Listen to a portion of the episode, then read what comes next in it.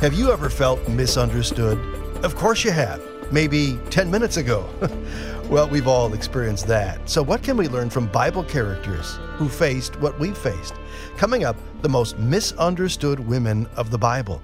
We've also got a great lineup of Bible questions we'll be answering. And you don't want to miss Charlie Dyer's devotional, A Room with a View. That's all ahead on this week's edition of The Land and the Book. It's the program that takes you to Israel and back. I'm Jon Gauger. Good to check in with you, Charlie. And I'm wondering if there are folks who listen to us right now who've wondered what it would really take for them to learn Hebrew. Maybe you'd love to explore the Bible in one of its original languages or, or be able to better communicate when you actually visit Israel. Yeah, John, and to help people get started, our friends at Life in Messiah invite them to attend a free introductory Hebrew lesson with experienced Hebrew teacher Melissa Briggs. This group lesson over Zoom is suitable both for those interested in biblical Hebrew and for those interested in modern Hebrew.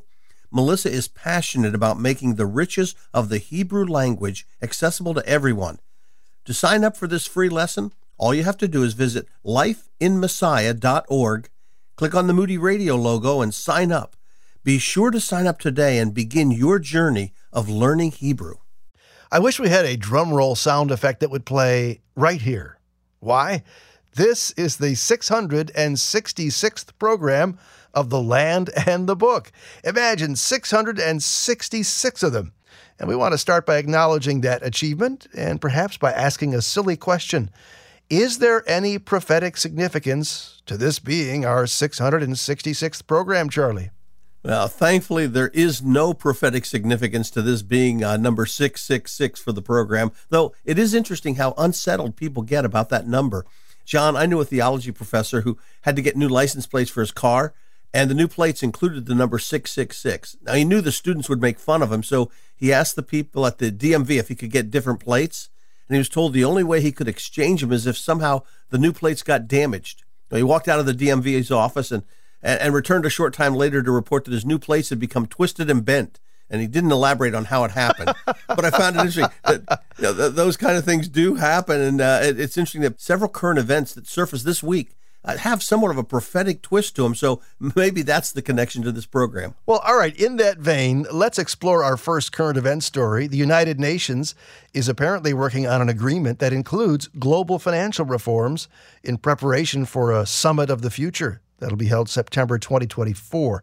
So, what exactly is to be included in this agreement, and could this somehow relate to the prophetic significance of 666 in the Bible? Well, the proposals focus on a global digital agreement and reforms to the international global financial architecture. Uh, one proposal is to set up a group that would guide the entire financial system of the world to help it align with the UN's priorities in the 2030 Agenda for Sustainable Development. Now, ultimately, that could involve integrating the G20 with the United Nations to form what they say is something of an economic security council. Now, I need to say here this doesn't directly have any prophetic significance, at least the prophecies in the Bible or, or the Bible's description of 666. You know, in Revelation 13, 666 is related to the future Antichrist mm-hmm. and represents the number that corresponds to his name. It's a visible mark of allegiance to this future ruler, and it'll be required before someone will be allowed to buy or sell. So, in that sense, it'll place economic pressure on individuals to conform. Now, we've already seen nations, including our own, exercise greater control over individuals. You know, think about a driver's license, photo ID, passport. Uh, you have to have a credit score. Know, it determines to a large extent how much money you can borrow and at what rate. Uh, there's a push to develop a digital currency. You know, China's extended that even further with its social credit system that rates people on their behavior and trustworthiness, and which can be used to bar those deemed troublesome from a lot of activities, including travel. Now, someday, could the future world ruler, uh, the one we call the Antichrist, take advantage of all the current technology and what the UN is doing to extend his control and try to coerce people to obey? Well, he could. But the Bible says it'll require individuals to consciously accept that sign of loyalty that will involve the number 666 or the name of the leader, which will be displayed on, on their hands or forehead. So, like a lot of things happening today, God could use the push at the UN, along with the corresponding technological developments taking place all around us, to set the stage for the arrival of the Antichrist. And evil, corrupt governments today have already started using technology to limit freedom of their citizens. So that's a reality, but it's not the same as saying it's the fulfillment of the prophecy of 666. And that's not going to happen until after the rapture of the church. And that's a very important distinction. Well, in an apparent coincidence, this past week also included a proposal by an Israeli member of the Knesset to divide the Temple Mount into Jewish and Muslim sections. Is there any prophetic significance to his proposal, and is such a division even possible? You know, when I read this article, John, I thought of our time up on the Temple Mount just uh, a week or so ago. Well, the proposal was made by a, a member of parliament from Prime Minister Netanyahu's own party. And he's saying the goal is to split the control of the Temple Mount into two sections.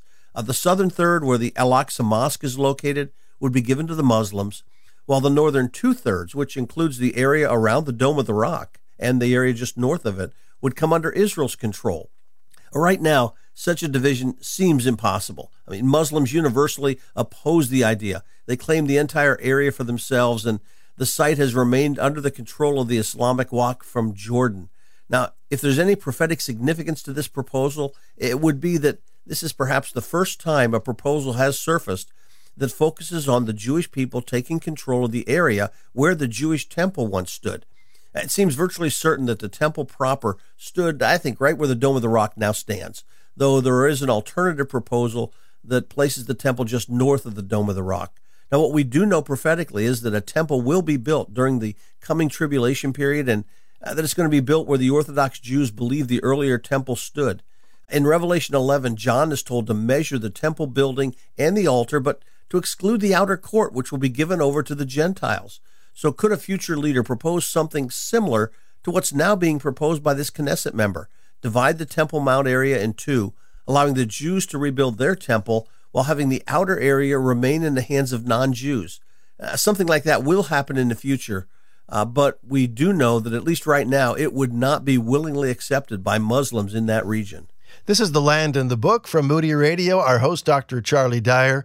I'm Jon Gauger. U.S. influence in the Middle East appears to be on the decline. Why is this happening, and what countries are rushing in to fill the vacuum being created? Well, part of the reason it's taking place is economic. The U.S. spent billions of dollars trying to bring about peace in the Middle East with only marginal success. Part of the reason is military. Uh, the U.S. is ceding its leadership in the Middle East to try and project power in the Far East the administration sees China as the bigger global threat. But as the U.S. pulls back from the Middle East, other countries are rushing in to try to fill the vacuum we've created. Now, Russia, Turkey, China, and Iran all harbor plans to expand their footprint in the region. Uh, last week, China's president met with Palestinian President Abbas to discuss China's role in the Middle East. Abbas has apparently given up on the U.S. as the broker of peace with Israel. Uh, this past Wednesday, the deputy foreign ministers of Russia, Iran, Turkey, and Syria met in Kazakhstan. Uh, the goal of that meeting was to help bring Turkey and Syria closer together under the watchful eyes of Russia and Iran. And Iran could also be responsible for some of the recent terrorist incidents within Israel just this past week uh, that were done by Hamas and Islamic Jihad, but under Iran's direction. The U.S. is apparently negotiating with Iran right now, trying to reach what some are calling a mini nuclear summit to get them to hold off on enriching uranium to a level that could be used for nuclear weapons. But in return, Iran would get some sanction reliefs, and some believe they're also trying to get an agreement from the U.S. to pressure Israel into not attacking Iran. Now, these negotiations are all troubling to Israel especially since we seem to be removing our ability to more directly influence what other countries do in the Middle East. And that could make the region far more dangerous in the coming years. We're already starting to see tensions rise between Israel and the Palestinians, and we'll try and explore that in a little more detail next week. Well, we end our focus on current events and prophecy with a report about the IRS, of all things. Even when the apocalypse comes, the IRS apparently has a contingency plan for collecting taxes. How specifically do they plan to accomplish this, and will it work? Yeah, according to a recent Jerusalem Post article, the IRS does have an apocalypse plan to make sure U.S. citizens pay their taxes even during a worldwide catastrophe. Uh, the plan itself is called the Continuity slash Cooperations Plan and was initially developed in the 1980s. It's been periodically updated since then. Now, according to the plan, the IRS could resume mission essential tasks like collecting taxes within 12 hours following a catastrophic event like a nuclear war. Uh, different teams would be available to provide general leadership in different locations, and different facilities have been identified where the work could continue. Apparently, a U.S. sales tax would be implemented. Uh, they've also stored up $2 billion in $2 bills that could be placed in circulation to keep the economy afloat. But don't get too comfortable assuming the government has everything planned for every possible emergency. Apparently, a pandemic like COVID wasn't anticipated, and uh, that caused a backlog of over 10 million paper returns at the end of 2021. So, uh, the best plan for making it through an apocalypse, I think, is to place your trust in Christ now, as uh, Paul wrote in 1 Thessalonians 1:10, so that He can rescue you from the coming wrath. Current events from a prophetic lens today on the land and the book. We're coming up. It's a conversation about the most misunderstood women of the Bible. Stay with us.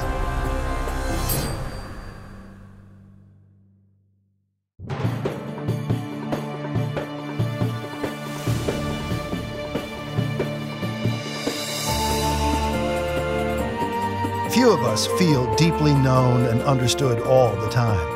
Worse, many of us have endured long, painful seasons of misunderstanding in which the people around us have questioned, or worse, judged our motives and actions. This problem is nothing new. In fact, women have faced it since the dawn of time.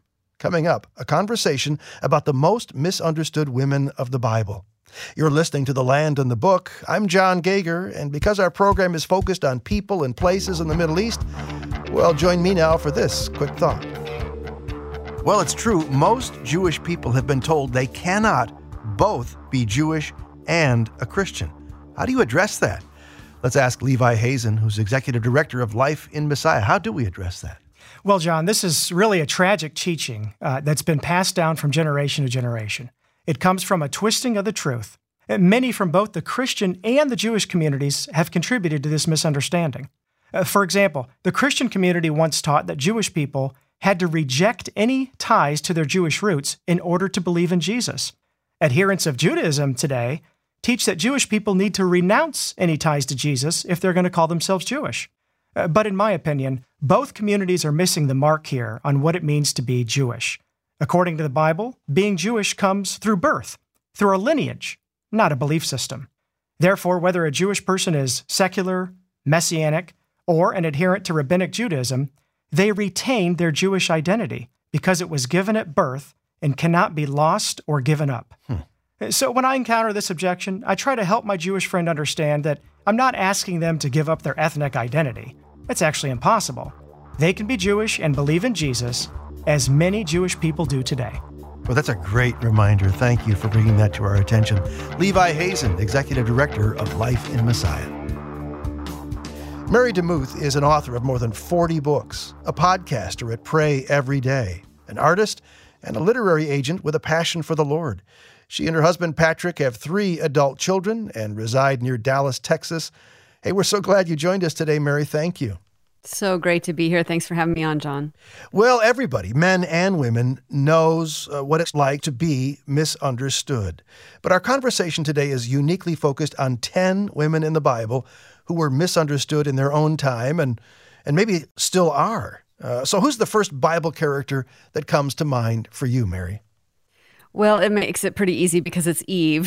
She's like one of the first characters of the Bible. So um, we have a lot of misunderstanding around who she was, and especially when we're talking about blame. Um, we forget to read the actual text. And in the actual text, it says that as she's being tempted, her husband is standing alongside of her and is not saying a word.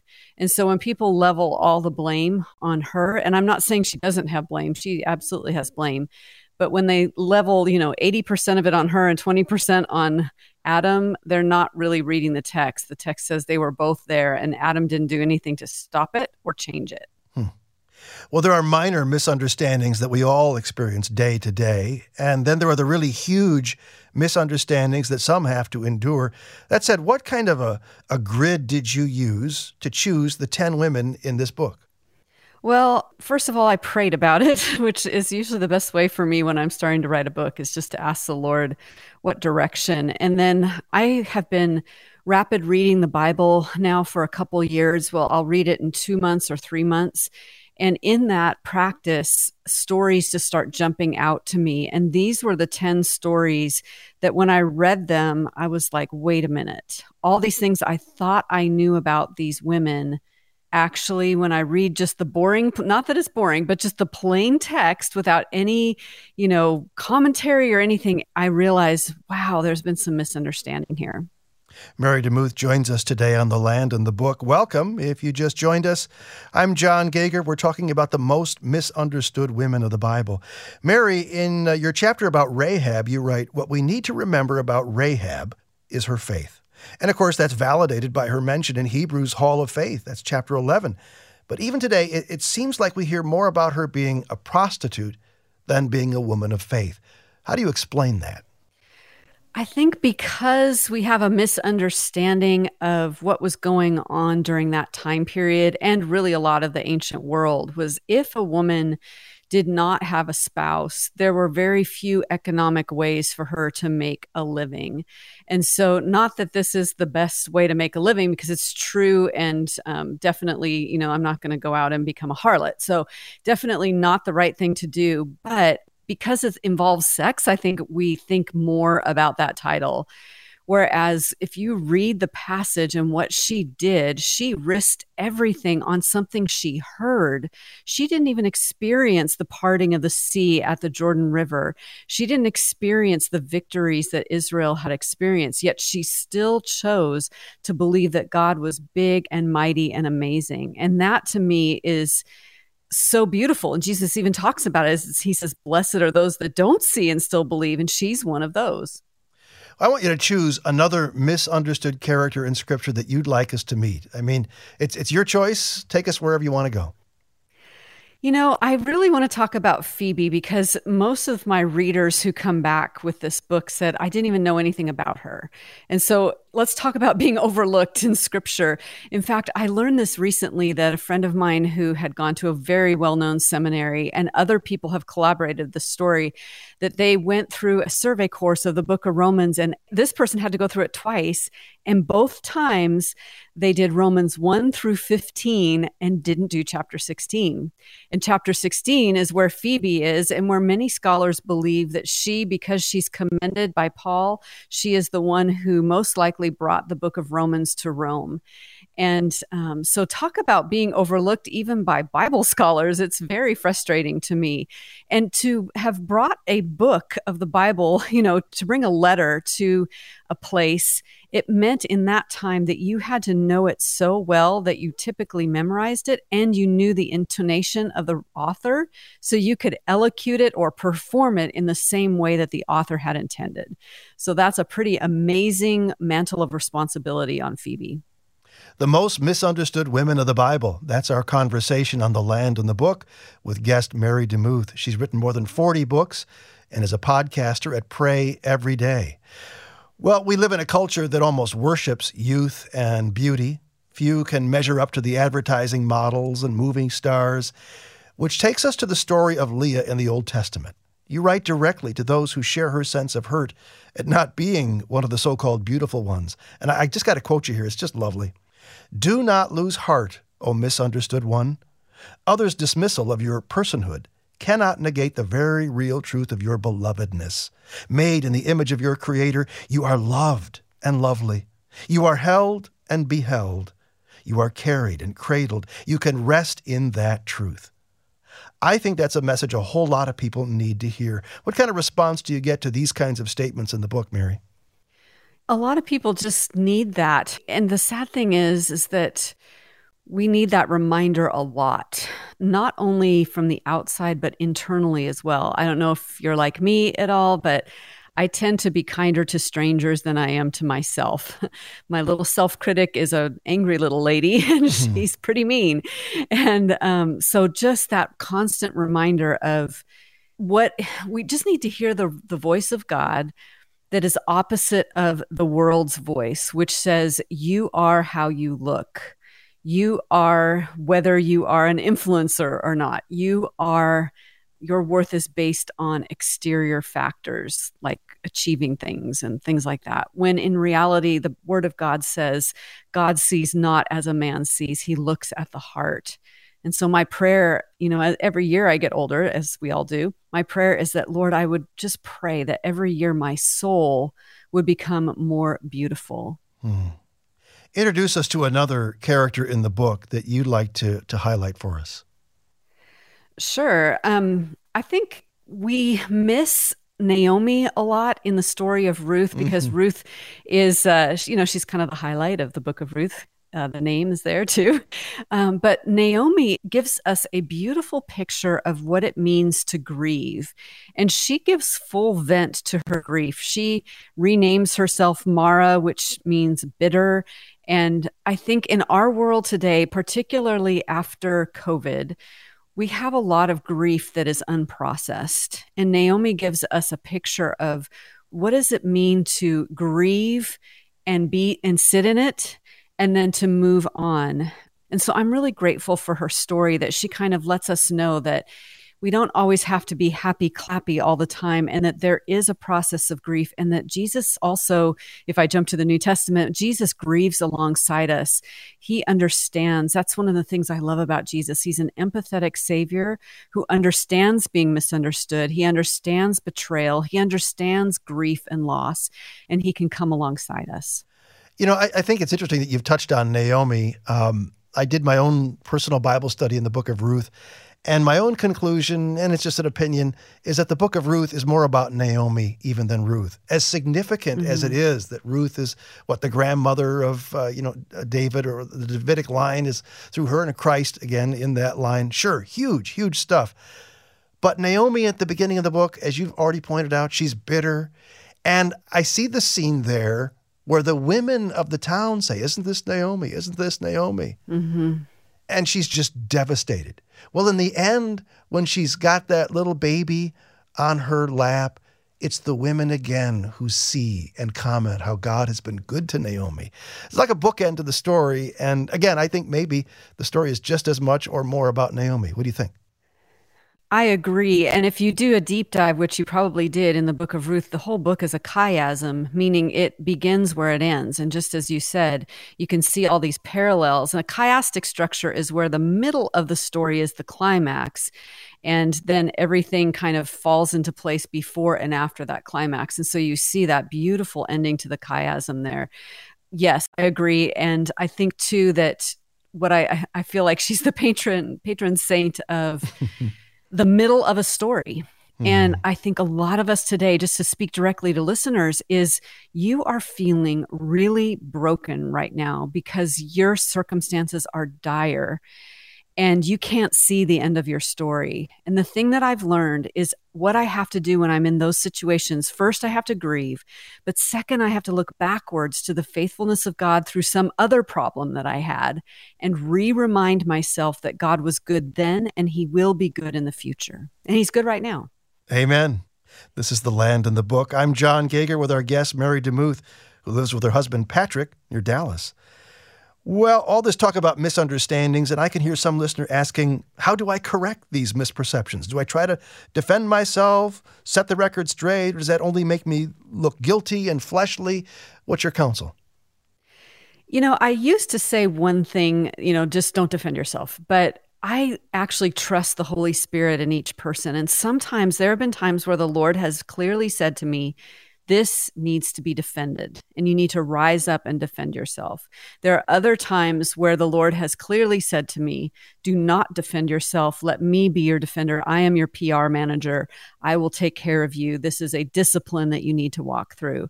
So, my encouragement is to know the voice of the Spirit within you and obey that because I don't think there's a one size fits all in this.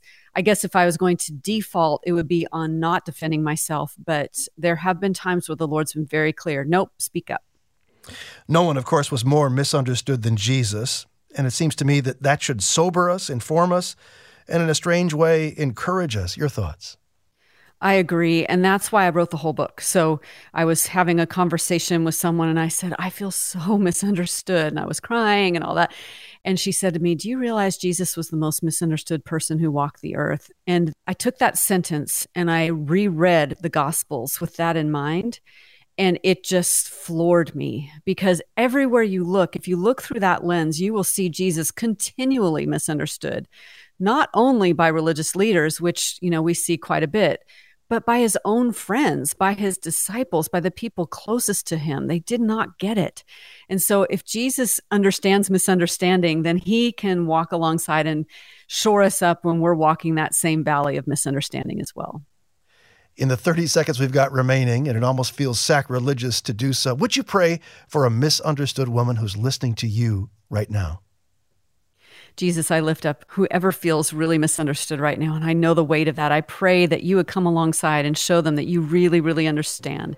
Bear the weight of that misunderstanding. Give her uh, a way forward, whether she should speak up or be quiet. Lord, I pray for good friends in her life who will speak over her, that she is loved and beloved. I pray this in Jesus' name. Amen.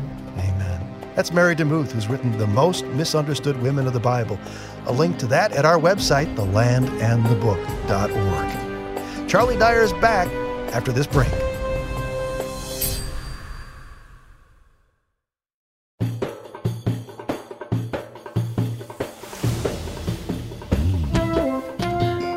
It's interesting how much you can learn by listening to the questions that other people have. That's the experience we have every single week here on The Land and the Book. I'm Jon Gauger. Questions and answers very much at the heart of what we're about to do. Our host, Dr. Charlie Dyer, has his Bible open, but before we get to that very first question of this segment, here's a question for you. Have you ever wondered what it would take to learn Hebrew?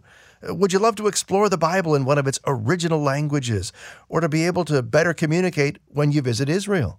Well, to help you get started, our friends at Life in Messiah invite you to attend a free introductory Hebrew lesson with experienced Hebrew teacher Melissa Briggs. This group lesson over Zoom is suitable both for those interested in biblical Hebrew and for those interested in modern Hebrew. Melissa is passionate about making the riches of the Hebrew language accessible to everyone. To sign up for this free lesson, all you have to do is visit lifeinmessiah.org. Click on the Moody Radio logo and sign up. Be sure to sign up today and begin your journey of learning Hebrew. Well, believe it or not, today marks our 666th broadcast here on the land of the book. And as a believer and a Bible student, you know that number is 666. So, in that light, we thought it might be kind of fun to do a special prophecy edition of questions and answers. All right, here we go with question one Will we be here when people have to take the mark of the beast, or will we be already raptured? And what is the significance of 666 anyway? Well, church age believers will not be on earth when the Antichrist arises, so we won't be faced with having to take the mark of the beast. Now, I say that because the entire seven year period when the Antichrist rises to power is the final 70th week of Daniel chapter 9. And that entire prophecy, it says, was for your people, that is the Jewish people, and your holy city, that's Jerusalem. Uh, now, those who come to faith during that final seven year period will be faced with this opposition and persecution including not being allowed to buy or sell without this mark of allegiance. They're going to be persecuted and many will be martyred for their faith. Now, in terms of the significance of 666, Revelation 13 says it's a physical mark. In fact, the Greek word used there is a word that refers to a stamp or an imprinted mark. It was actually used to describe branding put on horses. It'll be placed in one of two prominent places, the passage says, on the right hand or on the forehead to show loyalty to the Antichrist and it will be enforced by not allowing anyone to buy or sell without it. In essence, starving people into acceptance. Finally, the mark will take one of two forms. People will be able to choose the actual name of the Antichrist, it says, or they can choose the number that represents his name. That the number there is 666. Now, we don't fully understand 666 right now, though many people have tried to come up with explanations, but it will make perfect sense to those living at that time I do believe we know enough from this passage, though, to say it's not a credit card, it's not an implanted microchip, it's not something people will receive by accident. Uh, they will deliberately take this uh, because they'll be required to at that time to buy or sell. All right, question two in our special prophecy edition from Ghani, who says, I'm baffled at Revelation 17, 15 and following. I thought that the harlot mentioned there, which is the false religion of the Great Tribulation, and the beast, ten horns, are working together for the devil. How is it that in verse 16 it seems they go against each other? Yeah, and I'm not sure if my answer is going to help you or frustrate you. And I say that because I've come to the conclusion that the Babylon in Revelation 17 is not a false religious system. God's interpretation of the harlot is found in the very last verse of the chapter, and there he identifies Babylon as a city. In fact, I'm convinced the Babylon in Revelation 17 and the one in Revelation 18 are identical, and they refer to the literal city of Babylon. Uh, it's pictured as an economic center that will dominate the Antichrist, who's the beast, and the ten horns, his allies, until they finally destroy the city near the end of the tribulation period. And God's the one who puts this thought into their hearts to accomplish his destruction of the city. And I think he does that in fulfillment of earlier predictions made about Babylon in Isaiah 13 and 14 and Jeremiah 50 and 51 and in Zechariah chapter 5. Bob wants to know Do you know of a book that compiles all the Old Testament messianic prophecies? And I do. And it's actually titled The Moody Handbook of Messianic Prophecy. Uh, it was edited by Michael Rydelnik and Ed Blum and has several general articles on messianic prophecy, and then it goes through every major messianic prophecy in the Old Testament. Now, the book's over a thousand pages long, but it does break down into manageable chunks as it covers each of those passages. This is The Land and the Book, Segment 3 Questions and Answers, a special prophecy edition today in our 666th program. But here's a question for you as you listen Have you ever wondered what it would be like to learn Hebrew? Would you love to explore the Bible in one of its original languages or to be able to better communicate when you visit Israel? Well, to help you get started, our friends at Life in Messiah invite you to attend a free introductory Hebrew lesson with experienced Hebrew teacher Melissa Briggs. This group lesson over Zoom is suitable both for those interested in biblical Hebrew and for those interested in modern Hebrew. Melissa is passionate about making the riches of the Hebrew language accessible to everyone. To sign up for this free lesson, all you have to do is visit lifeinmessiah.org, click on the Moody Radio logo, and sign up. Be sure to sign up today and begin your journey of learning Hebrew. All right, back to our special prophecy edition of questions and answers. Carol says, I seem to read that the churches that are mid trib or post trib will remain on earth at the pre trib rapture. Do you agree?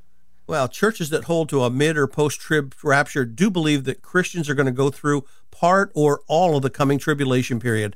Uh, while Jesus said we should expect persecution and tribulation in this age, in fact, in John 16 33, he said, In the world you'll have tribulation. Uh, but that's not the same as going through the coming seven year period of trouble on the earth. And I say that because, as I mentioned just a little bit ago, the entire seven year period is part of Daniel 9 24 to 27, that prophecy where Daniel was told this prophecy is for your people, the Jews, and your holy city, Jerusalem. The focus of the entire period is on Israel, not the church.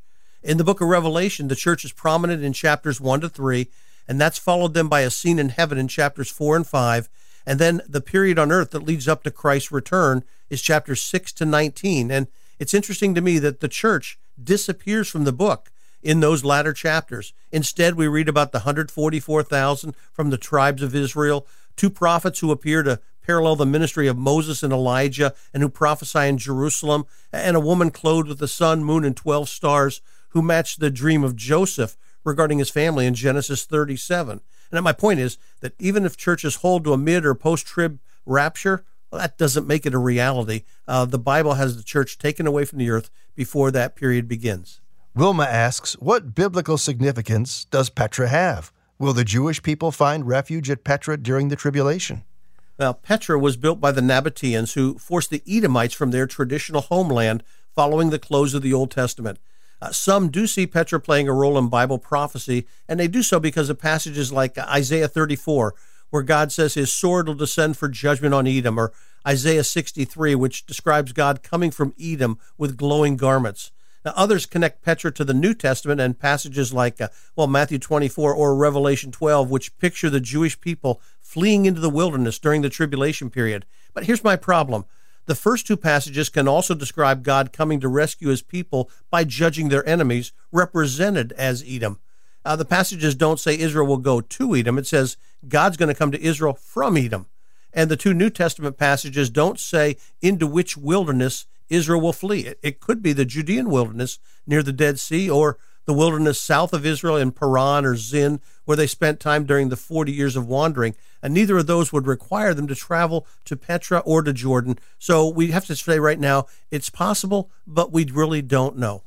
Jan says, I heard somewhere that the generation that is alive or born when Israel becomes a nation again, referring in her comment to either 1948 or 1967, will see the return of Christ. Is there any biblical reference to substantiate this? Well, those who do believe this do so on the basis of Jesus' words in Matthew 24 34. He, you know, he said there, I'll tell you the truth, this generation will certainly not pass away until all these things have happened. Now, the problem is, Jesus doesn't connect the promise to the reestablishment of the nation of Israel in 1948 or the reunification of Jerusalem in 1967. The all these things he's talking about refers to the signs that precede his return. Uh, and he described those in verses 4 to 33. Uh, those signs parallel Revelation 6 to 19, and they focus on that coming seven year tribulation period, uh, that 70th week of Daniel 9 uh, that's still coming. So Jesus is saying that the generation alive when that time begins won't pass away until the events culminate in his return. Now, I believe those events will begin right after God removes the church from earth and begins again to fulfill his program for Israel. And while that could be close, it has not yet begun.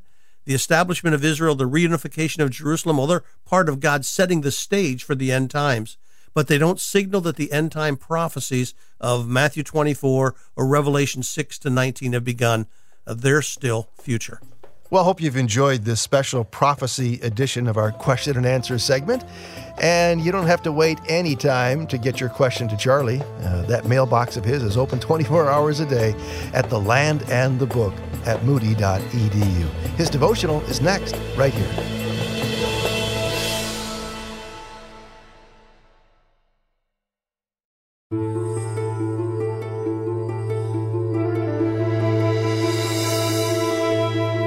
Few things are more rewarding than being on vacation in a place that has a view, a really good view.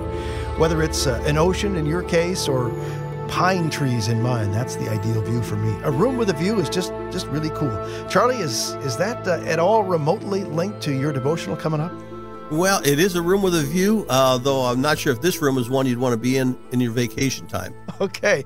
Well, I'm intrigued now. Hey, welcome back to the Land and the Book, by the way. This is our fourth and final segment, and boy, you don't want to miss it.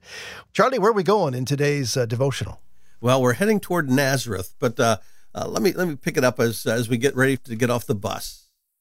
Okay, and well, as you hop off the bus, turn on your headset and make sure your sneakers are laced tightly, and then follow me on a short uphill hike to the edge of the Mount of Precipice. Now, as we make our way to the top, turn around every so often and look back down the pathway. And as you do, you'll have a nice view of the modern city of Nazareth. Uh, the distance from the center of town to our hilltop destination, it's about a mile. Thankfully, our bus brought us most of the way up, and this new walkway makes the rest of the ascent relatively easy. Now, as we hike up the hill, I want you to think back to your childhood and remember the story of Rapunzel. Rapunzel's the tale of a maiden raised by a witch. Rapunzel was forced to live in a tall tower with no entrance, no doorway, no stairs, only a window. The only way to enter was for Rapunzel to let down her flowing locks of hair from the window. Uh, you might remember the words shouted up by the prince who came to rescue her Rapunzel, Rapunzel, let down your hair so that I may climb thy golden stair. Rapunzel was trapped in a room with a spectacular view, but no apparent way in or out. Well, you made it to the top of the Mount of Precipice, but what does this sight have to do with Rapunzel? Well, to answer that question, I want you again to look back at Nazareth. In the time of Jesus, the village of Nazareth was like Rapunzel's tower. It was a town perched on a ridge with a commanding view, but not much else. From here, you can see the town was actually nestled in a bowl like depression near the very top of the ridge. Now turn around and look the other direction. From the brow of this hill, the view out over the Jezreel Valley is spectacular and provides a panoramic sweep of Bible history. Just to our east is Mount Tabor, where Deborah and Barak led 10,000 Israelite soldiers against a force of 900 iron chariots in the valley below. To our south is the hill of Moreh, the town of Nain is nestled on this side of the hill. That's the village where Jesus raised to life a widow's young son. On the other side of the hill is the village of Shunem, where the prophet Elisha also raised to life a woman's young son. And the hill behind Moreh in the distance is Mount Gilboa, where Gideon chose his 300 men and where Saul later died in battle fighting the Philistines. To the right of Gilboa is the site of Megiddo, the Bible's Armageddon, which guards a pass through Mount Carmel. And Mount Carmel itself then stretches off there to the west. Somewhere on that hill is where Elijah had his contest with the prophets of Baal.